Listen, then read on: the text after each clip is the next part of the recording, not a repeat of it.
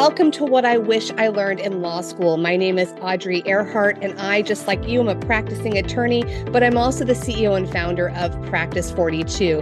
At Practice 42, our goal is to build and sustain successful law practices across the nation. We do that in so many different ways, and I can't wait to talk to you more about that. Right now, I want you to know we're going to go ahead and focus on how you can become the next guest on my podcast, What I Wish I Learned in Law School, and share so much of your journey with our audience audience. I'm so excited. It's going to take about 15 to 20 minutes. Let's go ahead and jump in. And with us right now, Heather Chubb. You are based in Folsom, California, and you are the principal and owner of Chubb Law Firm. You're on the web at chubblawfirm.com. Heather, thank you so much for joining us. Yeah, my pleasure. Glad to be here. Please give us an overview. What is Chubb Law Firm? Chubb Law Firm helps people with all kinds of life transitions. And um, if you want to talk in technical terms, it's elder law, estates and trusts, and special needs trusts. So we have some niches that a lot of people don't have.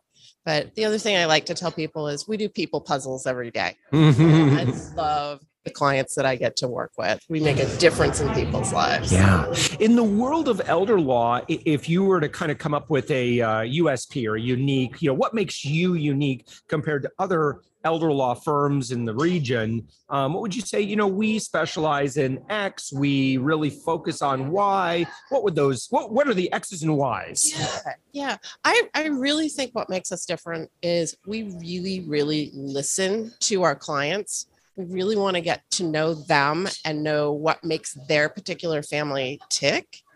And um, I think that we are head and shoulders above the rest in our area in doing that. And so people people seek us out. In in elder law, I mean, it's it's a generally pretty sensitive time for most people, and, I'd have to think as a consumer that if I were just being kind of shoved around and too systematized, I, I, I would it would degrade the experience. Sure. And, and, and probably not a great time.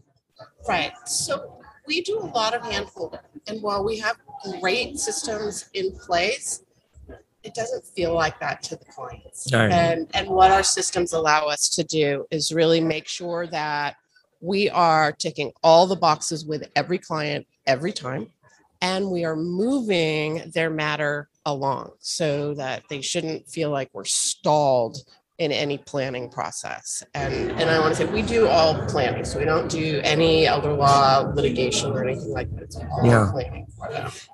Ultimately, you know, when you have great uh, you know, uh, case management, practice management systems, software. You have a great team. You've got great delegation. That allows you to do more of what only you can do, right? And so, absolutely, yeah. Absolutely. T- tell me about that. Yeah, um, that is one of the keys, and and I have to say I've struggled with that over the years because staffing is so so important mm. to be able to make when you have the procedures and processes in place and you know what you want to do, you have to have the other people to be able to hand off things so that, you know, I'm doing what's the highest and best use of my time.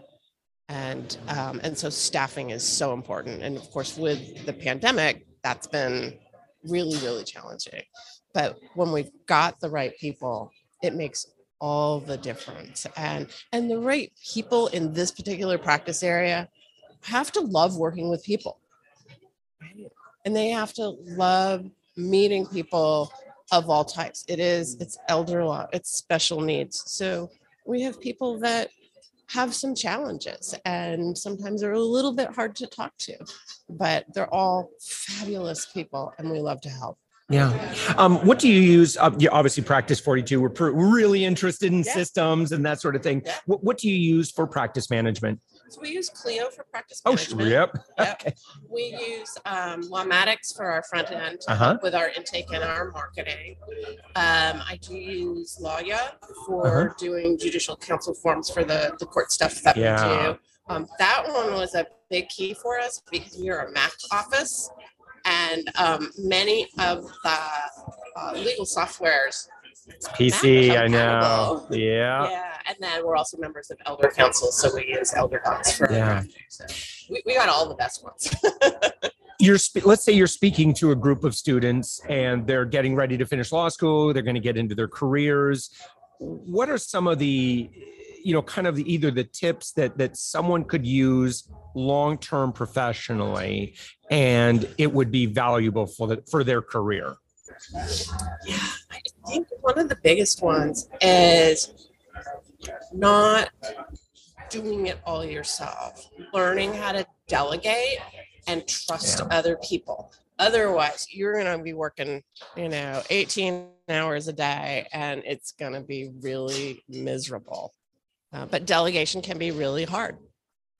Yeah. So. Yeah. And not, you know, and sometimes you get in that trap where you might say, but no one can do it as well as I can. No one can do it as quickly as I can. Right. And so, you know, you got you get stuck in this this trap, which uh, you know, ultimately, you got to you got to get out of that. You got to find great people. You know, make sure. And then I think um, once you find people, in order to get out of that trap of I'm the only one that can do this, yeah. and I have to say I was guilty of that. Um, good, just train them well have mm. good processes in place, train them, and trust that other people can do stuff too. Mm. Yeah, you know? yeah. And and it's hard. It is really hard. That first letting go. I definitely remember one of the very first things I got off my plate was all of the drafting mm. of the trusts and everything. And I was super fast at it, could do it really well as soon as I trained my paralegal and got that off my plate, it was one of those moments where I said, Why did I do that so long? Mm-hmm. Yeah. Just why? and, and one of the keys to being able to pass that on to somebody else is having a good template to capture all of those design notes for the plan that it's systematic it's the same every single time and i find that the few occasions i haven't used my design template, it's way harder for my paralegal to draft. Yeah. Um, in terms of marketing, uh, let's say that someone's, uh, you know, they're going to private practice, and and they right now they're like, Heather, I, I have, I just don't have enough clients. I'm not making enough money. What can, what should they be doing consistently to help drive client attraction? Mm, you know, you've uh, hit on my Achilles heel. Marketing, that hat sits not very comfortably on my head. Sure. So, but I can tell you what you should be doing. Yeah. and then don't ask me if I'm actually. Right, right, right. Do what I say, not what I do. Exactly. Exactly. But I think, in, particularly in the context of um, elder law and estate planning, developing relationships yeah. with the other professionals that are in this realm. The, the CPAs can be super helpful, the financial advisors, um, people that work in the facilities, really important. And then if you really want to focus on elder law, developing relationships with other attorneys that just don't even want to touch this stuff can be really important. I'm getting a lot of referrals now from other attorneys now that I've kind of reached out and like, we love special needs. Yep. We love elder law. And they're like, oh, yeah, you don't. I've, I've heard this a lot too about the importance of niching, right? Yeah. Where it's like, I, in the world of elder law, yes, we can do these other things, but this is what we are best. Right. We're, we're probably one of the best in the state for this very specific, very nichey thing. Yeah. That absolutely. definitely gets you good It, it, does. It does. So yeah, if you can find a niche like that that not everybody does, and you want to take a deep dive into it, yeah, exploit that in the market. Yeah, absolutely. Heather, someone's listening to our conversation and they want to reach out, they want to connect with you for uh, you know partnering, networking, um, you know maybe even you know if you're hiring at some point in the future, um, what would be the best ways to engage with you, your website, etc. Yeah. So um, on the website, we do have a contact us button. So and give, give, give share your URL again. Yeah, it's www.chubblawfirm.com. That's Chubb with two B's. Great, chubblawfirm.com, and then uh, again on the website there's a contact us form. Yep. Uh, are you active on social? I'm sort of active on social. So yeah, you can find me on LinkedIn. You can find yeah. us on Facebook. Um, I think we're even on Twitter, except I can't remember the last time. Yeah, yeah, yeah, yeah. um, so we do have an Instagram account. So we're doing all those things. Yeah, sounds great. And then if somebody really wants to get in touch with us, they can always call the office as well. And my intake coordinator, Pat, will get them set up with me. All right. So, Heather Chubb, thank you so much. ChubbLawFirm.com in Folsom, California. Thank you, Heather. Thank you.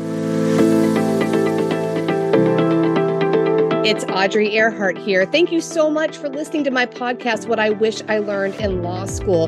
Listen, if you are a successful attorney and you want to share your message and you have something that you want to give back here, I would love you to be to have you there to be a part of my program. And that's again the What I Wish I Learned in Law School platform. That's our podcast. This is where you're really going to have the opportunity to share our amazing message.